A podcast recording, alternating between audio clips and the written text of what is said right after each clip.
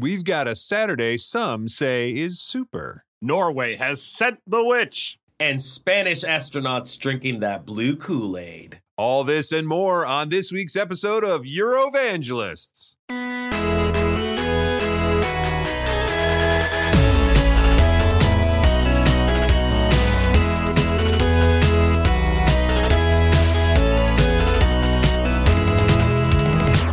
Hello and welcome to Eurovangelists, everybody. I'm Jeremy Bent. I'm Oscar Montoya. And I am Dimitry Pompee. And thank you so much for joining us once again as we discuss a very exciting weekend of national finals. Mm-hmm. Super Saturday, baby. Yes, a super Saturday indeed. Four different national finals, all happening on Saturday, February 3rd. Every national final we're talking about today happened on that day, except for a little bonus edition, uh, which happened on Sunday. We'll get to that in a second. But we'd also like to say uh, welcome to everyone who may be visiting us from another Max Fun podcast. You may have heard our promos on various Max Fun shows, but we've also been making a little tour of the network. Oscar was on Queery with Cameron Esposito recently. I was just on Troubled Waters with Dave Holmes and Ella McLeod from Comfort Creatures. Dimitry's uh, appearance was pushed back.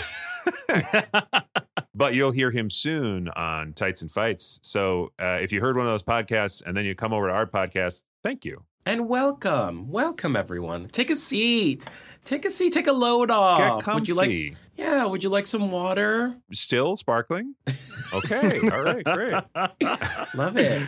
Normally, we would chatter maybe a little bit about what else has been going on in the Eurovision world, but we have four national finals to do on one episode. So we're just going to get right to it, baby. Mm-hmm. The good news is that uh, a lot of the drama is already in the national final. So the drama that we would normally start the show with is already baked into the Oh, episode. baked in, perfect, just how you want it, right? Like a like a breakfast bar. Everything's in one little handheld bite. what are those breakfast bars that have like no ingredients you can't read and like Oh, dates yeah. and two eggs? This is that. Yeah, it's like no drama that's not already a part of the national. It's a bad tagline, but you got what we're saying. Here. It's easy to easy to process. hmm So I think we ought to get right to it. Let's kick it off with Ukraine's Vidbir 2024. Vidbir is Ukraine's national final. They've been doing it in this format since 2016, and you got to give them credit. They've done pretty good with this uh, format. The very first year they held it, they won.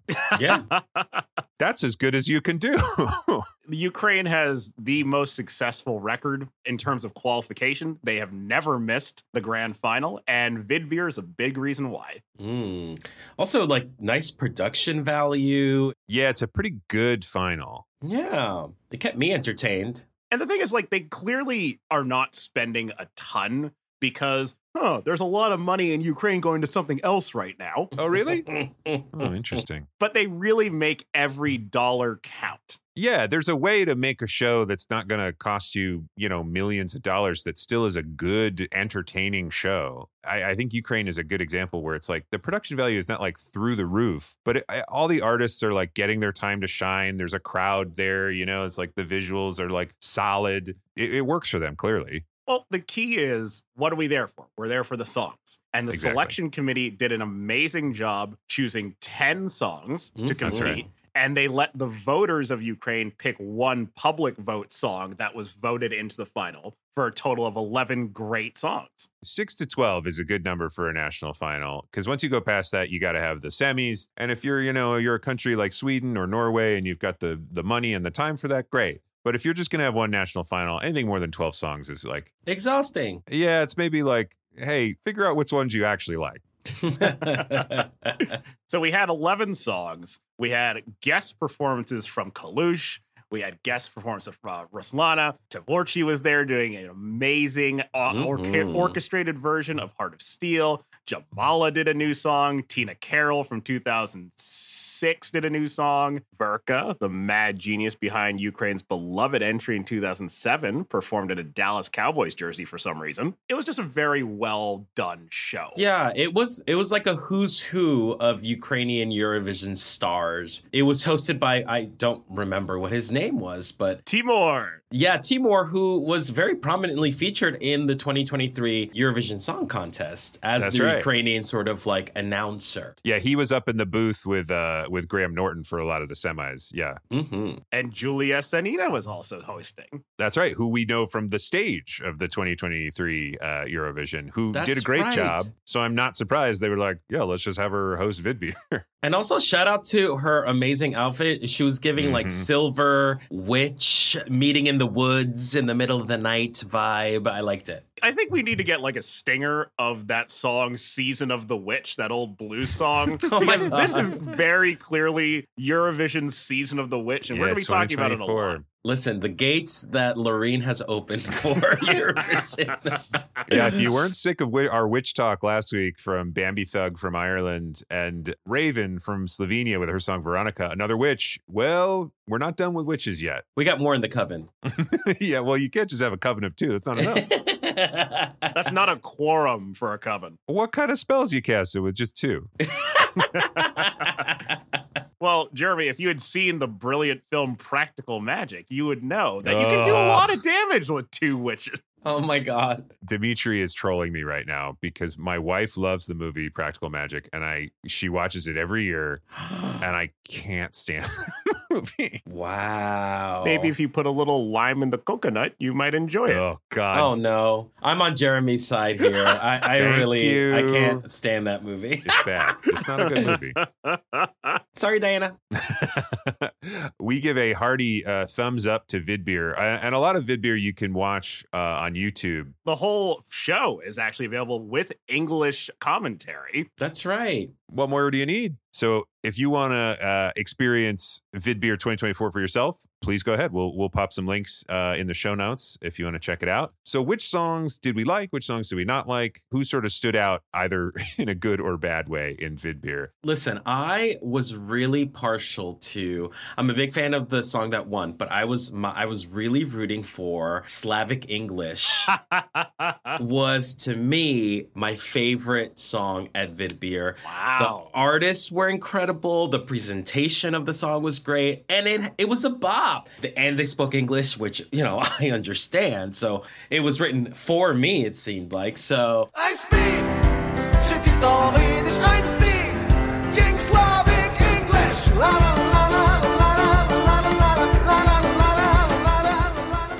I first listened to Slavic English, you know, as a track on Spotify first. And I was sort of like, oh, I feel like there's some like deeper commentary here that I'm not getting. Like, I want to see him perform this because I feel like I'll, I'll sort of get it more. there is a bit of a message there, and from what I can compile, what they're trying to say is And by them, that we mean the artist Nazva. yes, Nazva, the artist. They're a comedy duo, but who also do music. I think the theme is supposed to be something akin to there's a type of performer in this part of Europe.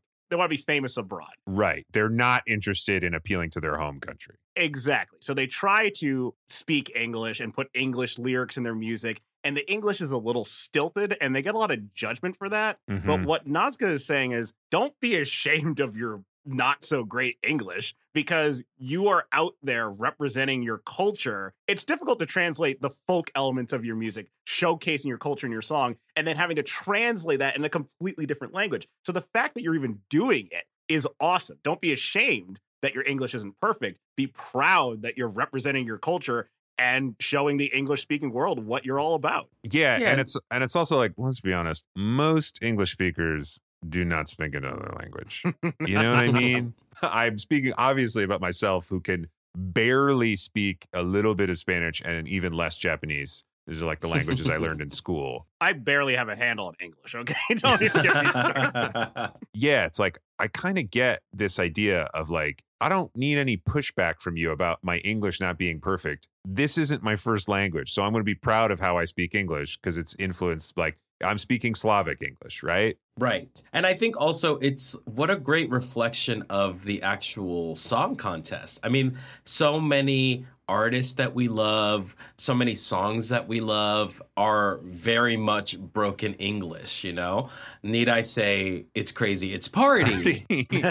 but that's part of the charm of Karya. You know, it's like Mhm. if he said, Well, my song is crazy and it has a party vibe, that would not be a meme. But because he said it's crazy, it's party. we love it. Yeah. We love it. I think we all liked Slavic English. You know who didn't like Slavic English? Ukrainians were not crazy I about know. Slavic English. Especially. Jamala. So they had three jury members voted on by the public. They had the judges respond to the acts in time, give their critiques after the performance was done. Very American Idol. Very American Idol. Eurosong did that too. Yeah. That's true. The public got to vote on the judges. Verka of Dancing L- Lasha Tumbai, second Icon. place at Eurovision 2007, was one of the judges. And then they had Jamala, who won in 2016. And Jamala absolutely hated this song. She hated it so much. She tore Not a them fan. apart. Yeah.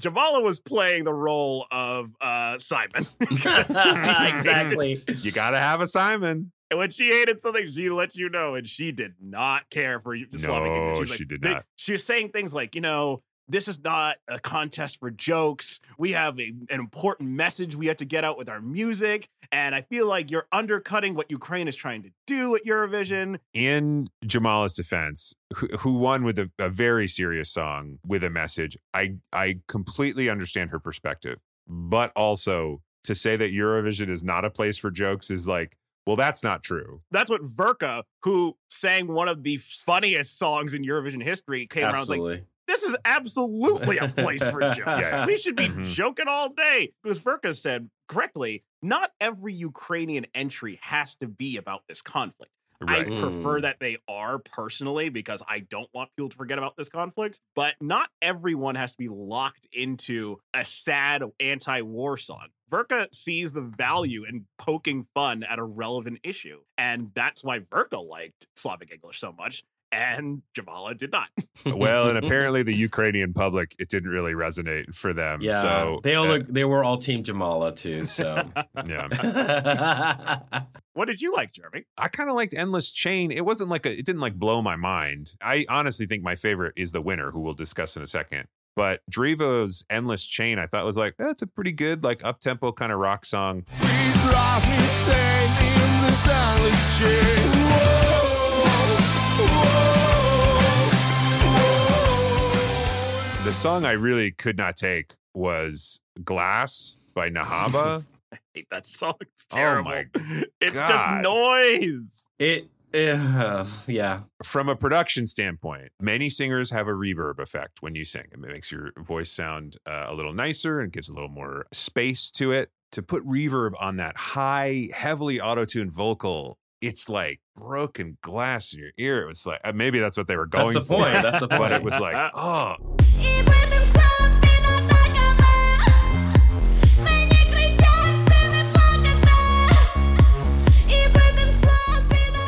I was running, you know, because I listen to a lot of these like national final playlists when I like go out for a run, and that came on, and I had to like stop, like pull out my phone, and like stop the playlist. I was like, oh my god, it was so rough on the ear. It was not for me. Truly horrible. It placed only one spot better than Slavic English, so I, I think I maybe had some people on my side with that. I had high hopes for Palala. That was Anka was the artist who was voted in by the Ukrainian public. Right. Uh, She got okay. the public spot. And the studio version of Palala has been on my playlist ever since it came out. It's that same ethno bop that I'm always going on about. Great. You do love an message. ethno bop.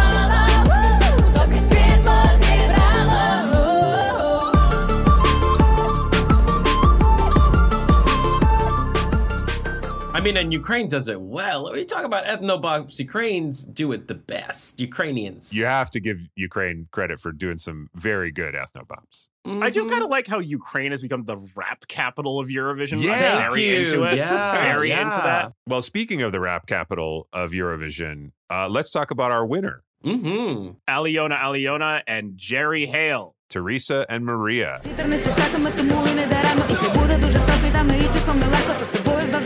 Вітер не стишля саме тому і не даремно І хай буде дуже страшно і темно, і часом нелегко То з тобою завжди буду з неба слідувати предки This is the song that the first time I listened to all the the competitors, I was like, "Ooh, that's my favorite." And then I saw them performing. I'm like, "Yep, still my favorite." They nailed it. Yeah, that was that. It was it was clearly the winner from the get go.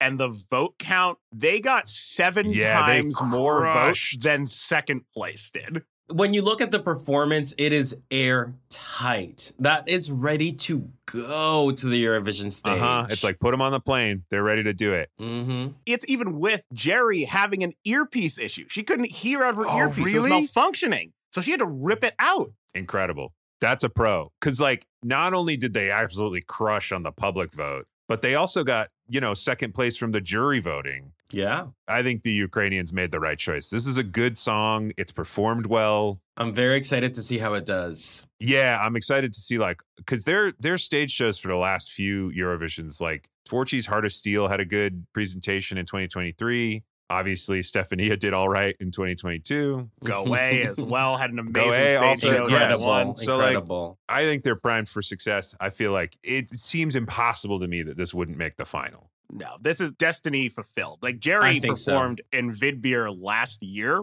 and she came in second to Tvorchi. I loved the song. It's called "When God Shut the Door," which is just an amazing title. That is is a good title. But when I saw the performance, I was like, I understand why this didn't win. And I think with a song that's even 5% better, Jerry Heil Mm. will win Eurovision. And by adding Alyona, they found that song. They it's did a it. great song. You know, they're, they're comparing Mother Teresa uh, and Saint Mary. The idea of the song is no one is born as a saint. No one is, no one comes out holy. You have to work hard to be the change you want to see. I know that sounds trite, but no, but they say it well in the song. they do. Mhm. They say it better than I did. They're talking about the people that we revere, and they want us to understand that they were just normal people like you and me. And if we want to make our world better, we can become as good as our heroes just by putting in the work. yeah, we have to strive for that. Yes. And that's a great message. It's a great message. It's a great song. Jamala is very proud. Jamal, uh, yeah, I think Jamal feels good because it's a song with a message. hmm If Jamal is happy, we're all happy. That's right. yeah. So congratulations to them. Although they did have to wait a little bit to find out. Oh my goodness. So the show goes on. They have some Yeah. great interval acts going on. Totally. And it comes time for voting. And the voting app breaks. Ooh, boy. like it's malfunctioning. They people can't vote. The votes aren't going through, and they keep trying to fix it live on the air until finally there's like, We'll do it tomorrow. we'll do it tomorrow. so they broadcast the whole show again, and then people were allowed to vote all night. Honestly, like they were fixing the app overnight. I It's think you that probably vote- is part of why the vote counts from this year are much higher overall than they were last year. because they had like 18 hours to yeah, vote. it's like well, it's a long time to be able to vote. That'll do it. there was one performer, Skylar, who got upset that the voting went on this long because she felt that the more popular acts got more time for their fan bases to vote for them. So she dropped out. She's like, I'm out of here. I guess. Uh, li- Oh. listen, I'll tell Skylar something. You weren't in it. like, Oh, Jeremy. like, heads up, but that Oh was not going to happen for you. yeah, Skylar's song was Time is Running Out, and time ran out on Time Skylar. ran out. Y'all are vicious. we, we learned it from Jamala. yeah, we're just taking that Jamala role. but yeah, congratulations to Alyona and Jerry with Teresa and Maria. I think this is a great song. I think they're gonna they're gonna be competitive in Eurovision with this. Looks like a good one to me. Agreed. Well, we're gonna take a quick break, and when we come back, we're off to Norway for a little Melodi Grand Prix. We'll see you in a minute. Soundheap with John Luke Roberts is a real podcast made up of fake podcasts. Like, if you had a cupboard in your lower back, what would you keep in it? So I'm gonna say mugs. a little yogurt and a spoon. A small handkerchief that was given to me by my grandmother on her deathbed. Maybe some spare honey? I'd keep batteries in it. I'd pretend to be a toy. If I had a cupboard in my lower back, I'd probably fill it with spines. If you had a cupboard in your lower back, what would you keep in it? Doesn't exist. We made it up for Soundheap with John Luke Roberts, an award winning comedy podcast from Maximum Fun, made up of hundreds of stupid podcasts. Listen and subscribe to Soundheap with John Luke Roberts now. Welcome back to Eurovangelists, everybody. How are you feeling? Take a seat. Take a seat. What, Yeah, do you yeah. want tea? I'll get you tea. I'll get you tea. I'll you know right what? back. We'll just order some fries for the table. Yeah, I like that. I like yeah, that. yeah, that'll be good. That'll be good. So we just talked about Ukraine's Vidbir. Now it's off to our second of four national finals happening on this Super Saturday, February 3rd. This time we're off to Trondheim, Norway to experience Melodi Grand Prix, Ooh. or as it's known in Norway, MGP. MGP. A wonderful semifinal. Lots of history here. There were three semifinal rounds with the top three of each semi going to the final. I have been waiting for weeks to talk about the drama associated with this semi. Okay, but can I can I blue balls you for just a little bit here, Dimitry? I listened to all the the tracks. I didn't watch the semis, but I listened to all the competitors. And there were a couple in there that didn't make it to the final that I thought were pretty good. Uh, I which ones in particular? Because that might explain, that might lead us into the drama. It may. We're going to play a quick clip here of Myra's Heart on Fire.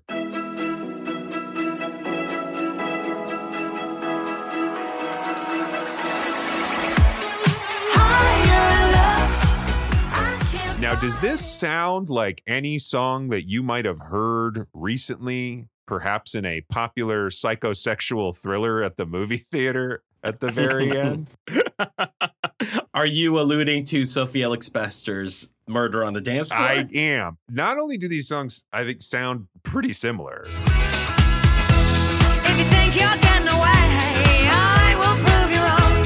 I'll take you on the way. Stay another song. At least, at least this, you know, main section here. They're, I think they're in the same key. Like, I'm gonna see if I can just layer these two songs on top of each other. If you think you're getting away, I will prove you wrong. I'll take you on the way. Stay another song. Once again, I think you're onto something. I think you figured them out, Jeremy. This is fantastic work you've done. Yeah, I caught him. So that's the first certified Eurovangelist. Gotcha. You busted, Myra. we need a sound sting for that. That's a gotcha. I also like Thomas Jensen's Take Me to Heaven. I thought that was a cool number.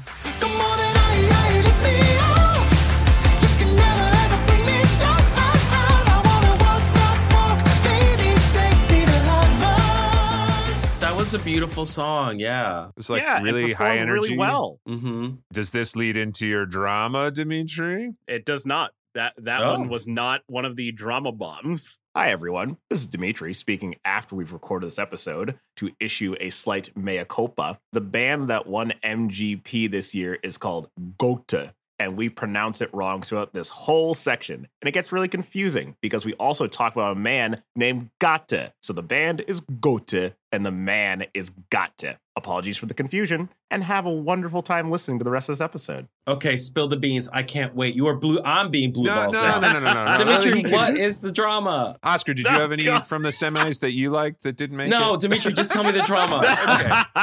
okay, okay, let's do let's do a little drop. So there are three heats. Each heat has six songs. The top three move on to the final, and the first heat goes by with no trouble whatsoever. Gothminister, "We Come Alive." I love that song. Great the song. staging was Very fun. brilliant. Great song. Thumbs up to Gothminister. Truly a great performance. Goes through. Ingrid Jasmine goes through. Margaret Berger goes on with her song Oblivion. You might remember Margaret if you're a Eurovision old hat. You might remember Margaret from Eurovision 2013. I believe the song was uh, I Feed You My Love.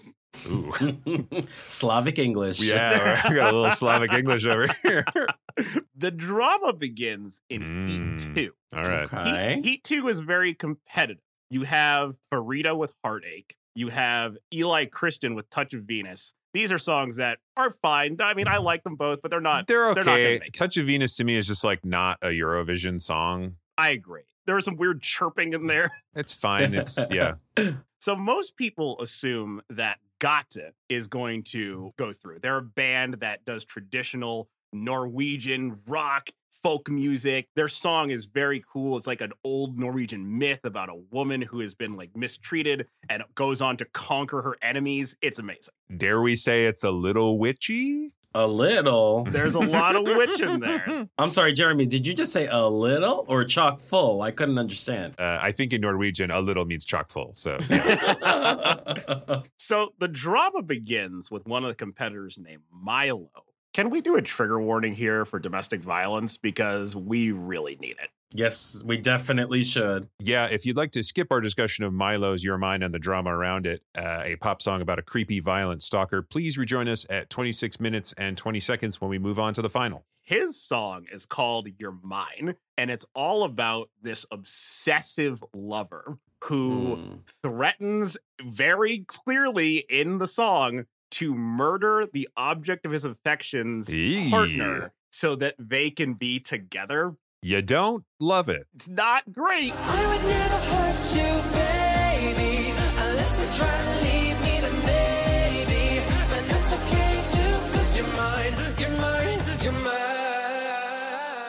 It's not great. That's a big thumbs down. There's a whole section about how the person wants to bury their girlfriend after killing her. This doesn't Jeez, resonate buddy. with the Norwegian public because at the start of this year, seven or eight women have been murdered by their partners or ex partners. So the whole of Norway is like, this is not what we want. And they they try to give Milo a chance to uh, explain. And he's like, look, this song was written way before any of this Sure. Okay. this is fiction. I'm just trying to create I'm trying to create a character who's a little creepy. And to Milo's credit, the staging of the song is really good and he sings it exceptionally well, but it's just not the right taste for this moment. Yeah. People really expected the top 3 would be Gata, Milo and someone else that we'll get to in a second. Yeah, we'll talk But about them in a sec.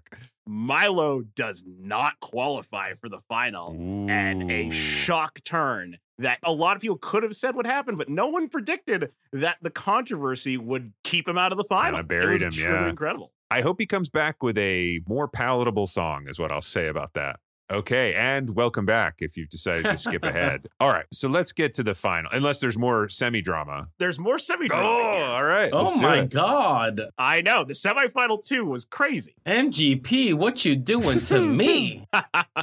Another competitor in semi two was Erica Norwich, and she was doing a duet with a 10 foot tall robot named Super Rob. And their song, My AI, is all about how this girl has fallen in love with this AI, this robot. She's just growing a bit more obsessively into how awesome he is. And Everything, thick and thin, you can always count me in. I can always count on you, Rob. I am your AI. Cute, it's fun. It's cute. It- it's also worth pointing out this robot is very supportive. Yes, he's a good dude. You know, Super Rob is a cool guy. He says really nice things to her. And let's address the elephant in the room. Looking a lot like a pink bumblebee. yeah, strong Bumblebee from Transformer vibes on the design of Mhm. this robot. Yes. Mm-hmm. Gotcha. Our second gotcha. That one's all Oscar. So what's interesting is, as I'm listening to the song the first time, Super Rob's voice sounds very familiar to me. I'm like, Mm, oh, I've heard this voice before. Okay, Sherlock Dimitry. This is my gotcha. And I start Mm. comparing Super Rob's voice to that of a Norwegian act from two years ago, Subwoofer. One of my all-time faves. another competitor that hid their identity behind an elaborate costume. And I'm listening, I'm comparing, but the breakthrough is when I compare DJ Astronaut, Subwoofer's DJ, to the voice of Super Rob, and they're the same. I caught you, Gaute Ormåsen. You are Super Rob. And he was. Wow. That's a gotcha gotcha. It was Gata again trying to hide his identity under a new character. Hey, buddy, you clearly got the goods. You've been part of two very successful runs at Eurovision. Let's see that face already. Yeah, he likes to hide. He likes to hide. it was interesting because like Gata is suddenly there at the semi. He's like, oh, I'm just here hanging out. You know, I'm wrapping up the drama here. But obviously, once again, it's the worst kept secret in Norway. Everyone knows it. It's Gata in there. Sure. Everyone's like, well, he did so well the first time. There's no way that they're not going to go through again. And the song is the most streamed song in Norway. It's going great until the live performance at the semi. And poor Erica is so nervous. I feel so bad for her because I've heard her sing before, and her vocals were not good at the final. They were mm. really bad. And a lot of people who were Milo fans were saying that Erica and Super Rob stole Milo's spot in the final oh, because wow. Super Rob, despite the vocals, made it through to the final. Well, it's where like if it was streamed a lot, and it's like it's uh, this is probably also a song that is big on TikTok. I'm guessing. Yep. When you look at the staging of the song, it's very clearly geared towards children. Yeah. Um, and Hey, wait, they- a, hey, wait a minute. That was my favorite song. I, I like the song too. I do too. But younger people are a voting block in MGP, and That's true. Super Rob got by on the young vote, regardless of the vocals. Well, obviously, if you're 10 years old, you're like, I'm Super Rob all the way. Erica clearly she cleaned it up in the final. She yeah, she was good in the herself. final. Yeah. It was fantastic. But the controversy of Milo fans screaming at my AI fans was uh, delightful. Oh, and meanwhile, your your favorite song, "Judge Tenderly of Me," skates by to the final as well. All right, so let's get into the final. I cannot stand Judge Tenderly of Me. I think it is so overwrought and bad. I hate that song. You think that song is bad? You think it's legitimately It's not bad? that bad, Jeremy. I it's know. okay. It's oh, you're right. You're right. I'm being over. It's okay, but it is truly my least favorite genre of music. Of Ooh, like which is what? overwrought Americana, like ooh, we've got an acoustic guitar, and like it always just feels so mannered. You would have hated the Netherlands around the late 2010s. Oh, Then you, you, you're not a fan of Duo Bob. You, you'll hear that song soon Okay, enough. You, man. you're gonna hate it. These guys are having a laugh, but I know this is gonna. I'm really gonna hate this song. Did you have any favorites, Jeremy? I did actually. I was Dum Digga Da all the way Mm. because the first time I heard Dum Digga Da, I was like, "This is sort of like the Gustaph because of you '90s jam for Yeah. 2024." Yeah, yeah. because it has that exact same 90s Eurodance aesthetic of like Real McCoy's Aqua. We've got a great lead singer who's given us this like great hook. And then we have a guy who is basically like a bulldog in human form who is just like shouting at you. And I don't know why I think that is fun music, but I love it.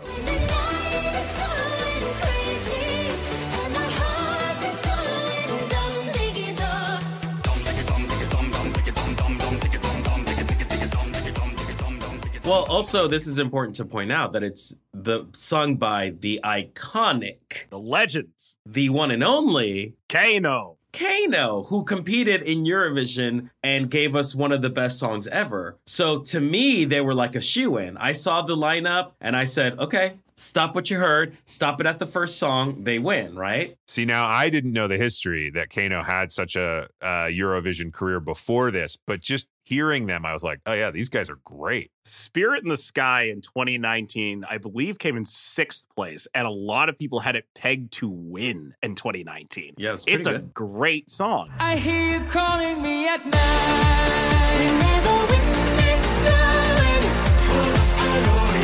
I can see your spirit in the sky. I like Dumb to Get Out as well, but Keiino has gone to three MGPs. They won in 2019. They came in second in 2021. And I think we can say they came in second this year as well. And I think their first two offerings were much better than Dumb Digga oh, oh, interesting. Oh, dumb dig a damn, son. All right.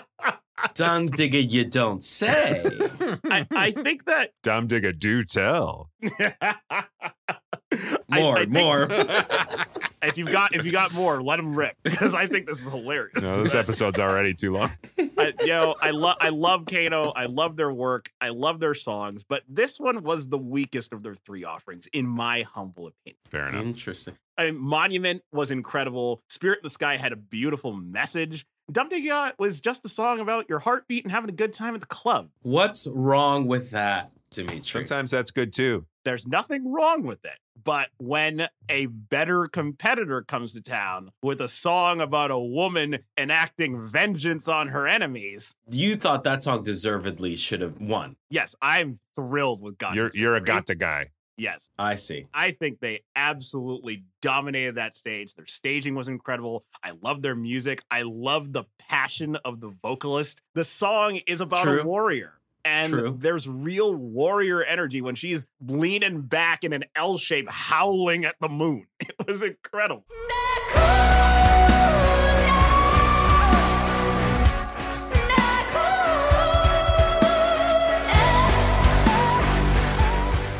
And the name of the song is called Wolf Ham. Am I wrong? Wolf Ham? Yeah, it appears to be correct. okay. Well, there you go. You know, I'm not I'm not 100% on the folklore of this, but I believe at some point this person either transforms into a wolf or like has a wolf iconography on her battle standard. So the power of the wolf is within this witch. Mm, mm, mm. You know, the song was, it wasn't my favorite. It wasn't even in my top five. I'm happy that they won because the performance was pretty cool. Yeah, the performance was very good. Keiino not winning is to me was like such a travesty. Ah. That said, they only lost by six points. It was 250 to I 244. know. So, like, Oh. they were in it, you know? It was like they were competitive. It's just like didn't break their way. Can I advocate one and one more instance for Gåte in this victory here? Okay. All right. So the song is based off some Norwegian folklore, and the original version borrowed very specifically lyrics from an old, I believe, Norwegian folk poem. And after they won in semi three, they were told by MGP officials, you have to change the all the lyrics to your song because MGP rules are Oh. your song has to be 100% original. Original. So they had one week, less than a week, One to week? rewrite the entire Oh my song, gosh. like the Barenaked Ladies. Yitzbin. and they still managed to win. Wow. So the strength a of the song. story. That is That's- that is uh, cool. that's That's, nice. impressive. Yeah. yeah. Congratulations, Gåte. Oscar and I will be jamming on Dum Digga Da in the meantime. Hey, I immediately put it on my not good enough for ESC, but good enough for me 2024 playlist. Yeah, that to me is a classic. I put a lot of songs on that this year. So. Yeah, it's like, and I bet you also put Gothminister's We Come Alive. Yes. Oh, Gothminister killed it. He was so, So thrilled to get fourth place. Eh, Yeah, it's like I don't even know that song would win Eurovision, and it like, and it came in fourth. But like to see, they had the little interview with him before he performed, where he's out of makeup, and you're like, oh, this is like a suburban dad who makes Yeah. goth music. He's gonna be a legend at his kid's school for like the rest of his kid. You know, he's gonna. They're like, your dad's Gothminister. And dad can be like, yeah, well, I am Gothminister, and like that's a victory for him. I think.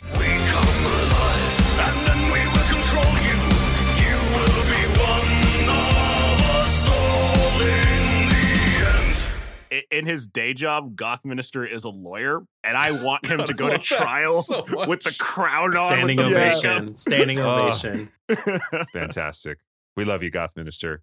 Uh, and congrats to Gåte and their song Ulveham, which I think does mean like Wolf Town or Wolves Town, Town of Wolves. If we have Norwegian listeners, please let us know if we're Correct way us. off base. and if we don't have Norwegian listeners, that's kind of what I expect.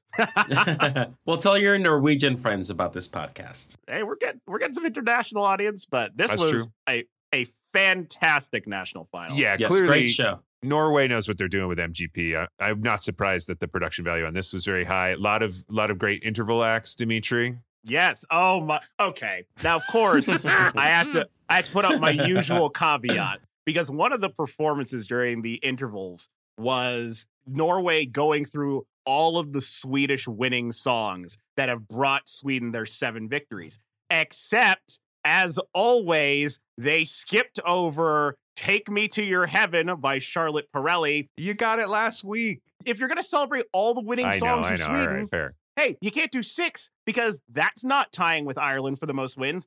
Look, winning Melfest is a challenge. Charlotte Perrelli is one of the few people who has won Melfest twice. Okay, that's a big deal. That makes her one of the greatest Melfest competitors of all time. And the fact that we are skipping over her song infuriates me. Other than that, it was a wonderful interval act. Got your boy back. We got my boy, Alexander Rybak, not just Of being himself, he's playing Diggi-Loo Diggi-Ley. Oscar's going to scream at this. My favorite winning Swedish song. I'm not mad at that. The Golden Shoes song. I love I that love that song. song. I bought golden shoes that I only wear for Eurovision because of that song. I love it. I love. It. I feel like Jeremy's gonna like that. That. I, I song was like, too. we'll get to that eventually, but yeah, I haven't heard that one. Well, I've I've heard the Alexander Rybak version, which was pretty fun actually.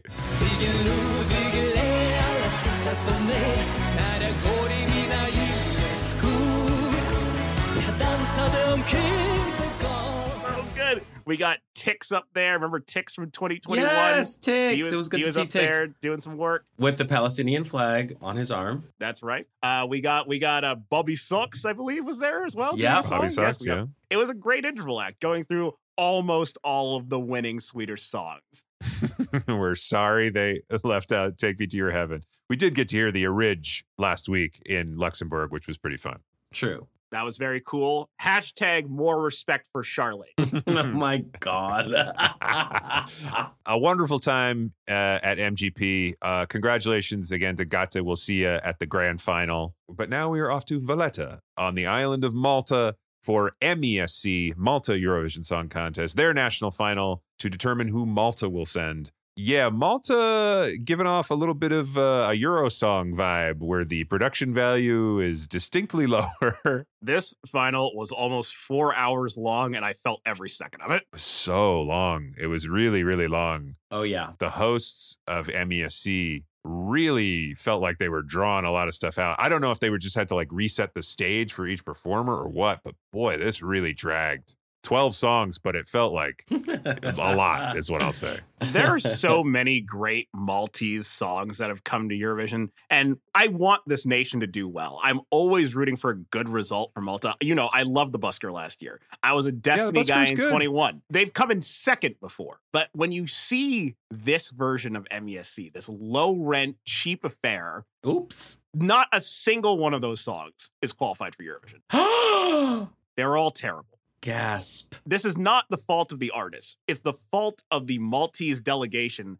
that is sending these people out to die. Oh, wow.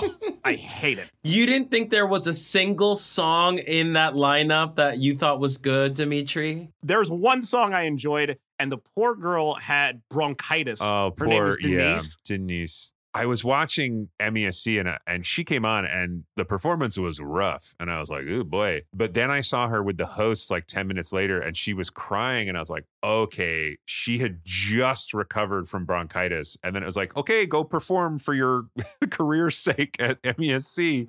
And that's really, really tough to be like, here's maybe the most important performance of your career so far, and you're in the worst shape to do it. And to her Mm. credit, she went out there and Yeah. performed her little tail off. Yeah, the she did. dancing was fantastic. She sang the absolute best of her ability. And even recovering from bronchitis, I think she did pretty well. There were some sour notes. Yeah, it still wasn't unbelievably bad. Sister,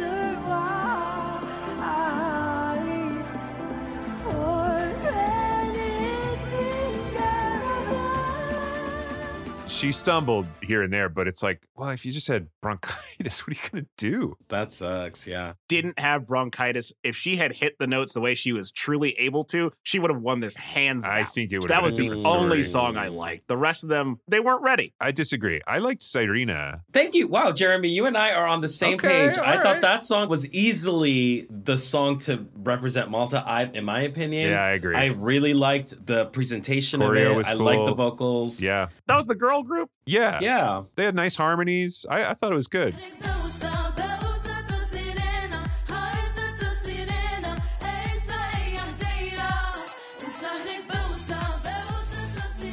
Thought they were the second best. I think with a little more polish, they could be Eurovision ready. Well, okay. You're right. I'm being too hard because I hated most of these songs.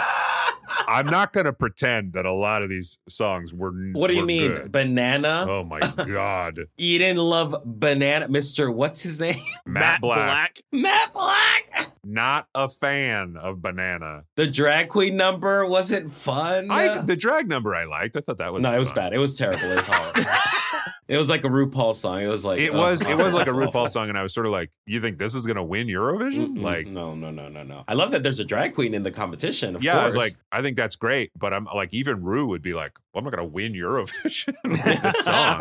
Look, you know, we've we've had a gr- we've had a, tr- a great tradition of drag queens in Eurovision, and drag queens at Eurovision typically do great. And I'll tell you, That's Verka coming in second, you know, the most successful drag queen in Eurovision history. I would say Conchita Wurst is the most successful. Yeah, I was gonna say, I was like, drag queen I, to think ever I do it. think of a more successful drag queen. In Eurovision. You know, I'm so mad at Malta for putting this out. I can't even think straight because their final last year had some production value to it. They showed clips of the final last year. There's an Mhm. audience, there's a stage, there's actual staging to it. Yeah. And this year they just phoned it in. now that I've watched a bunch of national finals, I really think no audience is a huge mistake. Yes, I agree. Or even just keeping your audience too far back from the stage. Get them up on that stage. That's what an audience Yeah. is for. To quote Julia Roberts in Pretty Women, Pretty Woman, big mistake. Huge. Mm-hmm. I got to agree. Shows like this year's national final are why they have gone 53 years in this contest without a single win. Ooh, but they were close to winning a couple of times. They came very close. Destiny really, really gave it to us in this competition two years ago. Absolutely. But let's talk about who won. We got to talk about the winner. Who won? Sarah Bonnici with her song Loop. In your head all night, you got me on, got me on, got me on loop.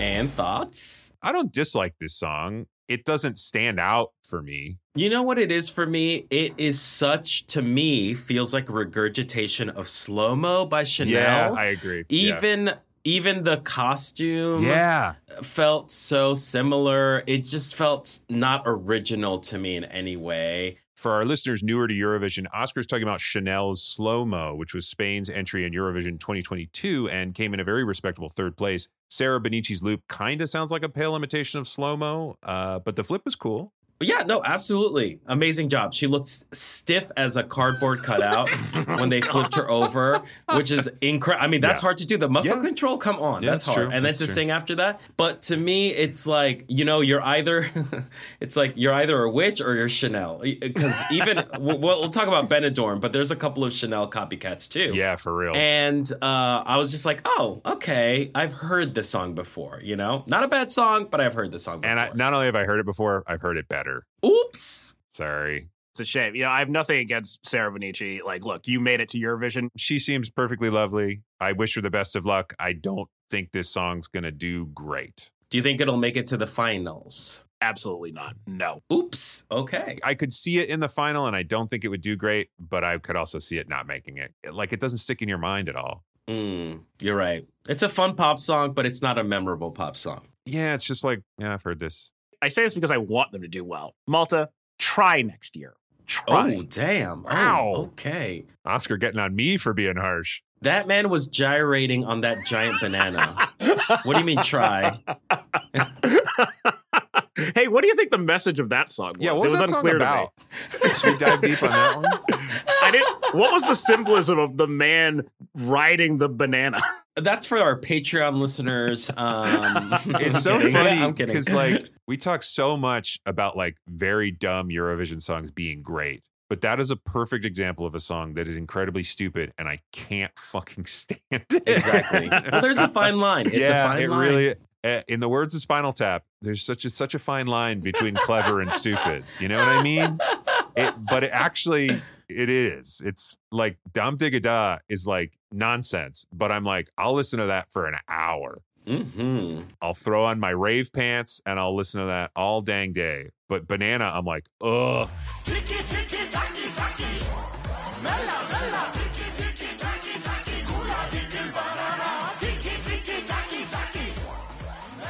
20 seconds in, I'm like, turn this off, please. One of my favorite things about national final season is if you don't like a song, you never have to hear it again. yeah, Yeah, truly. exactly. And I don't think we will.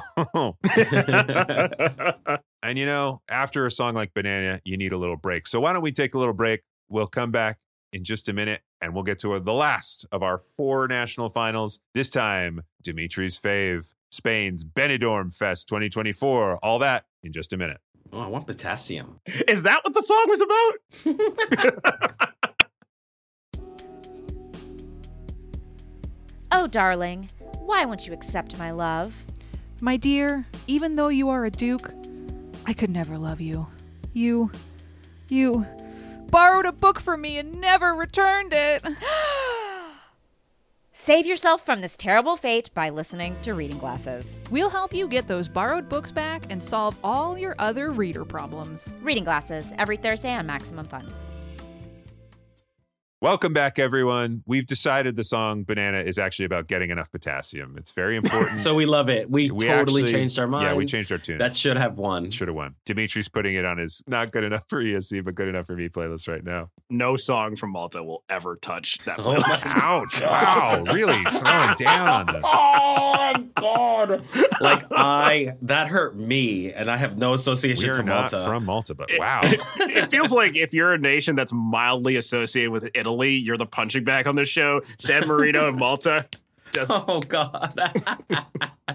These are great places. I, I feel. lo- Let's move on. Let's not get uh, mired up in this. We got a big old national final to talk about. This is Spain's Benidorm Fest, a fairly new format for Spain. Also took place Saturday, February third. Dimitry, this is this is what's known as a Super Saturday. Yes. Yes, this is a Eurovision Super Saturday when a bunch of national finals occur. There were also four semis that happened this oh, weekend, oh but No, we don't have time. we don't have time. We've talked about Benidorm a lot on the show already. And also, if you're wondering why it's called Benidorm Fest, it's because it takes place in Benidorm, Spain.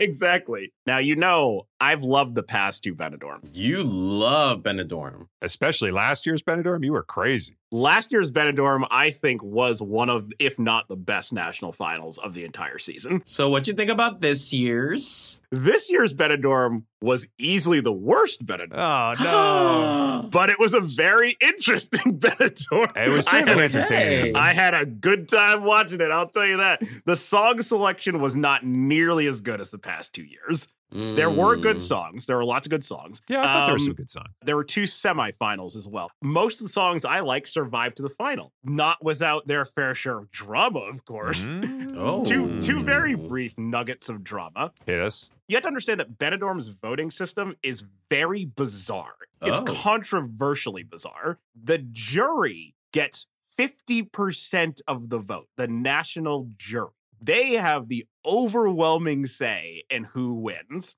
The public vote is cut in half. There's a demoscopic vote where a polling firm randomly selects 350 people in Spain who are supposed to represent the entirety of Spain. Like the And, like, hey, demographics of Spain. the like- demographics of Spain, and they get 25% of the vote. And then the entire public gets the other 25%. that kind of stinks.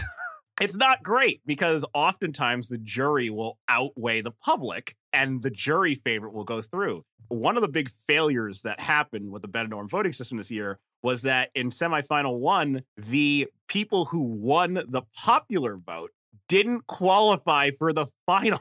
Uh, see, that's a mistake. Incredible. The band is called Mantra. Me vas a ver. Vas a ver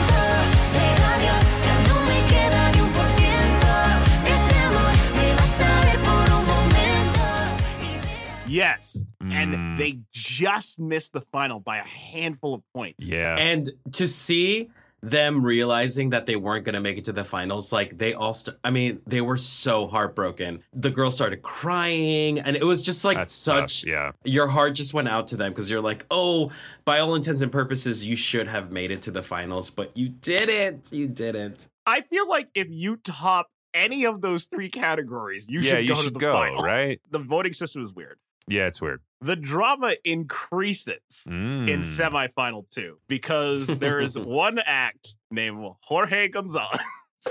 and Oh, Oscar boy. is shaking his head. Oscar, I what you got to say about Jorge? You're saying this drama might be a little caliente? it's more like estupido, really. the song is the most public baiting song I've ever seen in my life. Jorge comes out mostly shirtless with four other incredibly attractive shirtless men. The song is called Caliente. He's sweating. It's steam Yeah, they are everywhere. oiled up. It they is- are yeah. oiled up. I'm glad there wasn't any fire nearby because those guys would have they gone would up. crispy.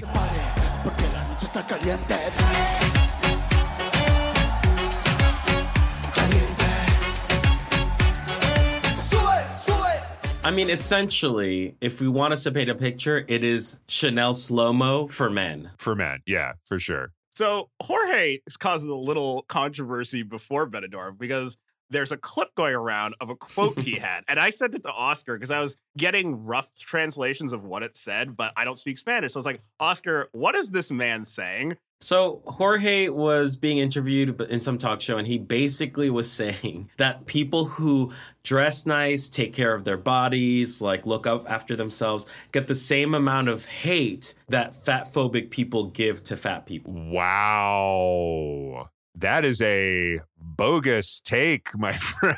Yeah. And it is a take he wholeheartedly believed in. It's so hard being beautiful. Wow. And needless to say, you know, he made some enemies saying something like that. But here's the Mhm. here's the thing. In semifinal two, he wins the public vote and he goes on to the final because Yep. people are screaming in support of this guy. He is Yep. the easily the public favorite. When the jury gave him a bad score, And they did. the people at Benidorm rioted. The Wow. host had to say, "You need to calm down Yeah. and respect the artists who are here." Were they going to take Benidorm away for next year? If you can't Yeah, be nice or no, more Benidorm. Benidorm. but can I say also when to me the most if you and I could say this because I am a gay homosexual man, Okay. you look at the audience and it is jarringly composed of gay men. I was like, the fuck? Is this a pride parade? oh, it's Benidorm Fest. Nary a woman to be found in that audience. I was like, what the hell is going on here? I'm glad I'm not the only one who noticed that because they would do crowd noticed reaction it. shocks. There was not a single woman there. And also, it's like, oh, y'all are toxic like that. Y'all are gonna vote for the pretty guy. It's like, oh, really, people? Is this my people? Is this my people? Mm-mm. Spain is famously the Philadelphia of Eurovision. They oh, Really? have the They got the loudest meanest fans. fans, yeah. They have the meanest fans. They have the most. I didn't know Philadelphia fans. had that Oh, reputation. Philadelphia has a terrible reputation as a sports town. Oh, dang. Okay, good to know. That's why when I saw Vicco last year and everyone was so inter, like everyone was singing the song along with her. I posted on Instagram, Vicco's reception at Benidorm last year is like getting a standing ovation at the Apollo in 1960. Speaking of Vico, so she performed at one of the semis. We'll post the YouTube clip. Every single person in the audience is singing that song. Mm-hmm. Every other performance from Benidorm, you're like, okay, they're singing it. As soon as she starts her song, you can hear people singing the lyrics to it. And I was like, oh, this is a very popular song. Vicco's the most popular Benidorm competitor, which is incredible because she did not win. I know, She it's came in third. But that's all the drama from the semis that Dang, I'm dude. willing to talk about. That's some good stuff, though. Because the drama carried on into the final. Oh, boy. this Benidorm was such a mess. Yeah, this Benidorm was pretty wild. So we had eight acts. I don't know that there was a song I out and out disliked in this. I'm sorry. Uh Almacor, you enjoyed that song? I actually kind of did like Almacor. Here's here's what I'll say about Benidorm this year. There were a lot of acts that I was like, this act almost is a one to one analog of an American act, and Almacor to me is like, oh, that's a Spanish Post Malone. oh my God. that god. makes so much sense. You know what I mean? And I'm like, I'm not a huge Post Malone guy, but I'm like, I like some of his songs. And to me, it's like Almacor's Brillo Platino is like that to me feels like a Post Malone song. Brillo platino, brillo platino,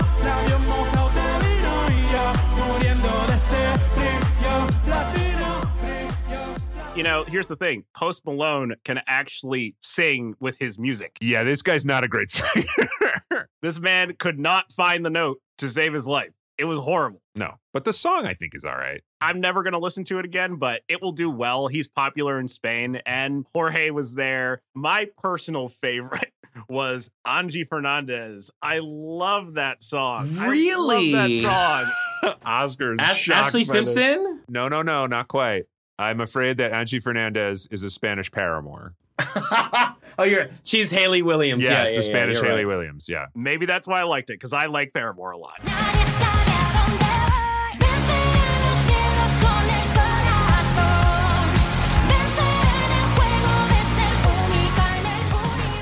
Okay. Well, so that check. Seiki and Soya, I think, is a good song. It wasn't for me a winner, but like I liked it. Who was the artist who sang that like ballad, which I'm not typically into, but that was my favorite song. Oh, the uh, San Pedro. Yes, yes. I thought that song was really beautiful and he sang it so well. I was a fan of his. I I loved it. That was my favorite. At first, I was like, I don't like this song because singing like a whisper sing is like you have to be such a strong singer to pull that off. And he kind of doesn't. But then, like a minute into the song, he opens up and you're like, oh, this guy's got a really nice voice, actually. Yes. And then I was like, oh, I actually do. This is actually a pretty good song.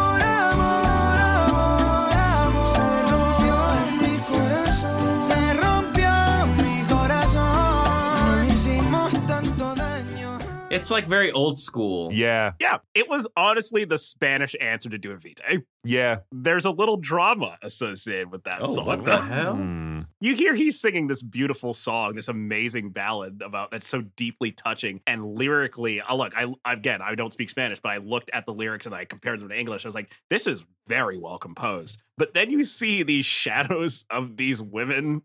The theme does not match the staging because these women are like No. twerking in the background. yeah i it's truly initially they dance in this very sort of slow seductive way and you're like okay and then yeah it's sort of the middle of the song they're like straight up like popping and locking and i was like this does not match That's how you get the young voters. yeah i know you're Come right on. you gotta hit that here's- demoscopic panel you gotta hit it yeah. So according according to Spanish fans, he hated the staging of his song Oh, and he interesting. fired the sense. person who staged it. But Benidorm said, "Sorry, our rules say you have to stick with the staging."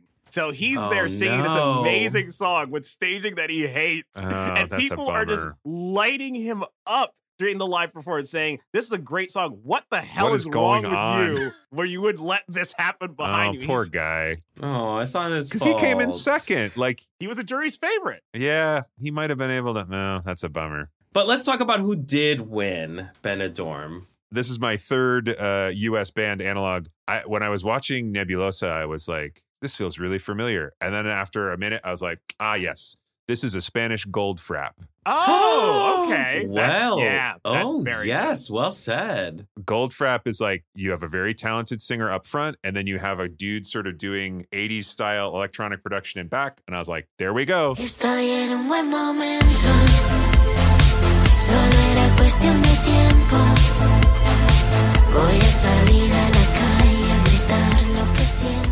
But after I realized that, I was like, "I like Goldfrapp. I like this song."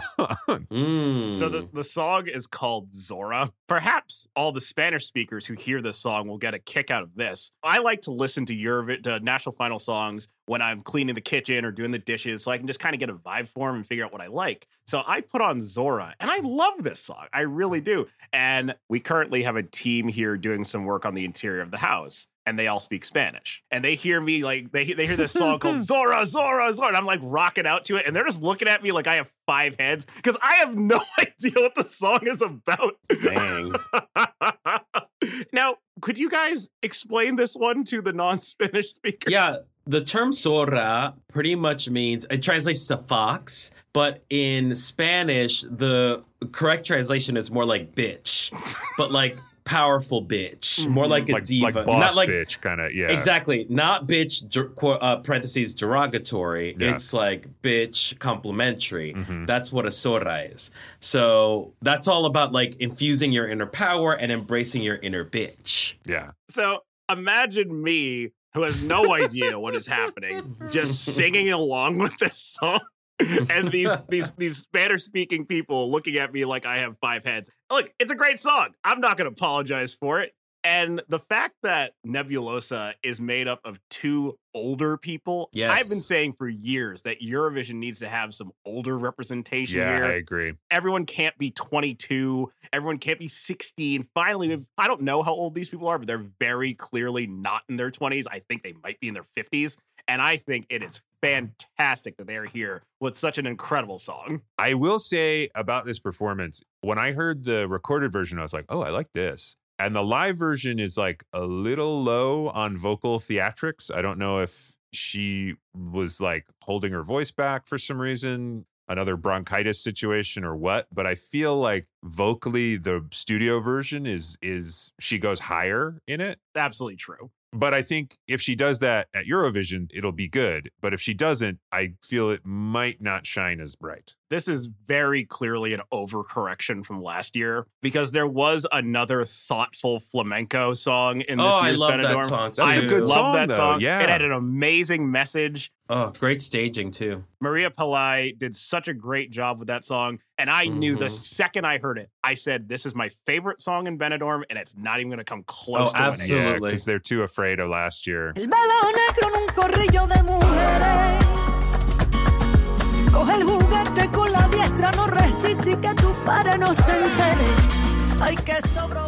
After getting burned last year with a thoughtful flamenco number, the people of Spain are like, Look, Can't we're probably it." not going to do well. These songs aren't as good as the Benidorm songs of the past. So we might as well sing something that we absolutely love. You know, speaking of Blanca Paloma, can we just make a shout out to how wonderful she looked in that white, skin tight, like unitard thing that she was wearing? I mean, Fantastic. she wore the shit out of it. She wore me out. okay. when you have to give the trophy at Benidorm at nine and go fencing at 10. That's what you put on. Now, obviously, Spain doesn't have to worry about making the grand final. They're part of the Big Five, so they get through automatically. So, how do we think this song's going to do just in the grand final of Eurovision? There's no middle ground with this song. It'll either left side or it will go straight to the bottom. Interesting. I'm a little nervous about this song, I'll be honest. In terms of like visual presentation, it it doesn't do much. And also vocally, it doesn't do much. So I'm a little worried. Yeah, I agree. It's a good song, but I am like, if this is the vocal performance that happens at Eurovision, I don't think it's going to do that well. Mm-hmm. And if, yeah, and if like, if this is the staging, I don't know that it's going to do that well. Well, you know, they have lots of time if they want to Very true. improve things. Very true. Um, I Yeah. almost guarantee they'll keep the same eye candy dancers that they had in, Oh my in God, yeah. Benidorm Fest. The theme of Benidorm was eye candy dancers. yeah, with so- shirtless dancers. Yeah, gay. But that's true about Benidorm every year. It's pretty true. One more thing before we get out of here. Did you know that Nebulosa auditioned for San Marino last year? oh, really? Whoa. Yes, that's they did, and they did not even make it to the final. They were not one of the hundred and six acts that made it to the final. But imagine going from San Marino reject to Spanish champion in Yeah, one year. right? If you could Yeah. choose one, there's a clear choice. Mhm. You know what Mhm. I mean? If you've got a genie wish to spend, pick Spain a hundred times out of a hundred. so they're the success story of the season so far. yeah, they're You know, riding they- high, I bet. they didn't give up on themselves and know what no matter what happens in the grand final they made it when people said they couldn't Yeah. people were Mhm. expecting san pedro to win this one in a landslide and it did not happen His song was good, but yeah, it just didn't come together. it's those darn dancers. yeah Those twerkers thing. i don't know what benidorm has in store for us next year i hope we go back to the benidorms of the past but Uh, if they do this crossed. again i'm not complaining Dimitry, you asked this last week, and I think we have to ask it again this week. Have we heard the winner of Eurovision yet? You know i think we're closer but i'm not i, I don't think so yet I don't think so either. nope. Yeah, I still don't think we, it. we've got it yet. But we don't even have half the selections in yet. we're so- 10 songs in Yeah. so Yeah. There are 27 more to go. We'll see what comes up. But I think we have some very strong contenders. I think Norway is a strong contender. I think Ukraine is a strong contender. France and Slovenia, I think, are the strongest contenders of what we have. I would throw Luxembourg into that Interesting. mix I too. would definitely. Th- th- Luxembourg is my number one. Wow. Okay. Hey, I like Tali too. Yeah, I'd, I'd put Tali in that mix. yeah, as a top five, you're like, that's not bad, really. hmm The other ones, we'll see. Yeah, we'll see. uh, but speaking of getting a few more national finals under our belt, we got three more coming up next week. Apologies for no postcards this week, but there were just too many national finals.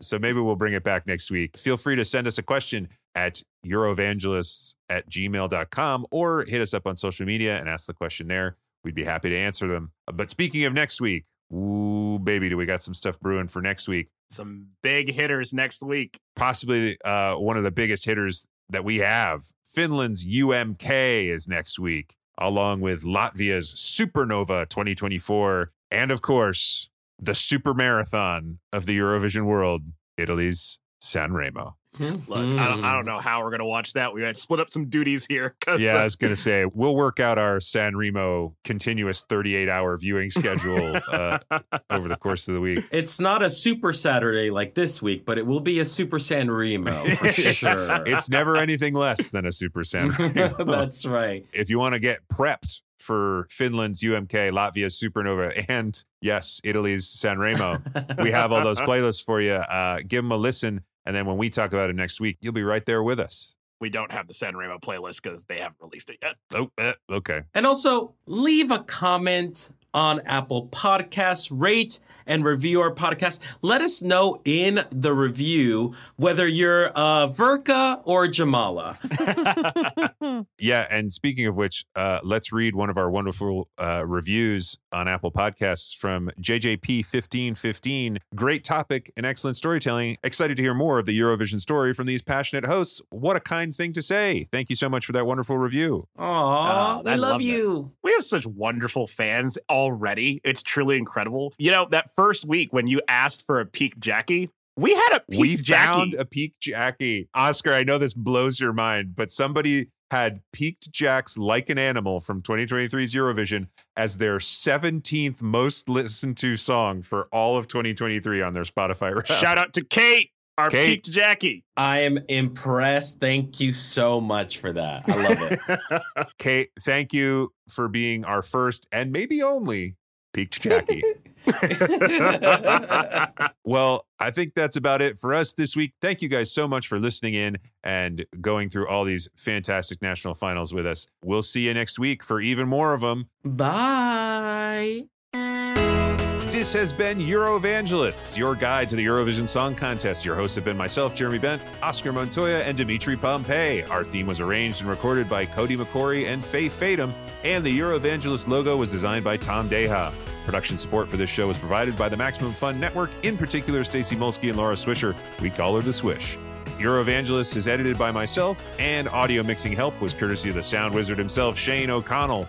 You can find us on social media as at Eurovangelist on Twitter and Instagram, or send us an email at Eurovangelist at gmail.com. Also, follow the Eurovangelist account on Spotify and check out our playlist of Eurovision hits, competitors in upcoming national finals, and companion playlists to every single episode, including this one. Thanks so much for listening, and we'll see you next week.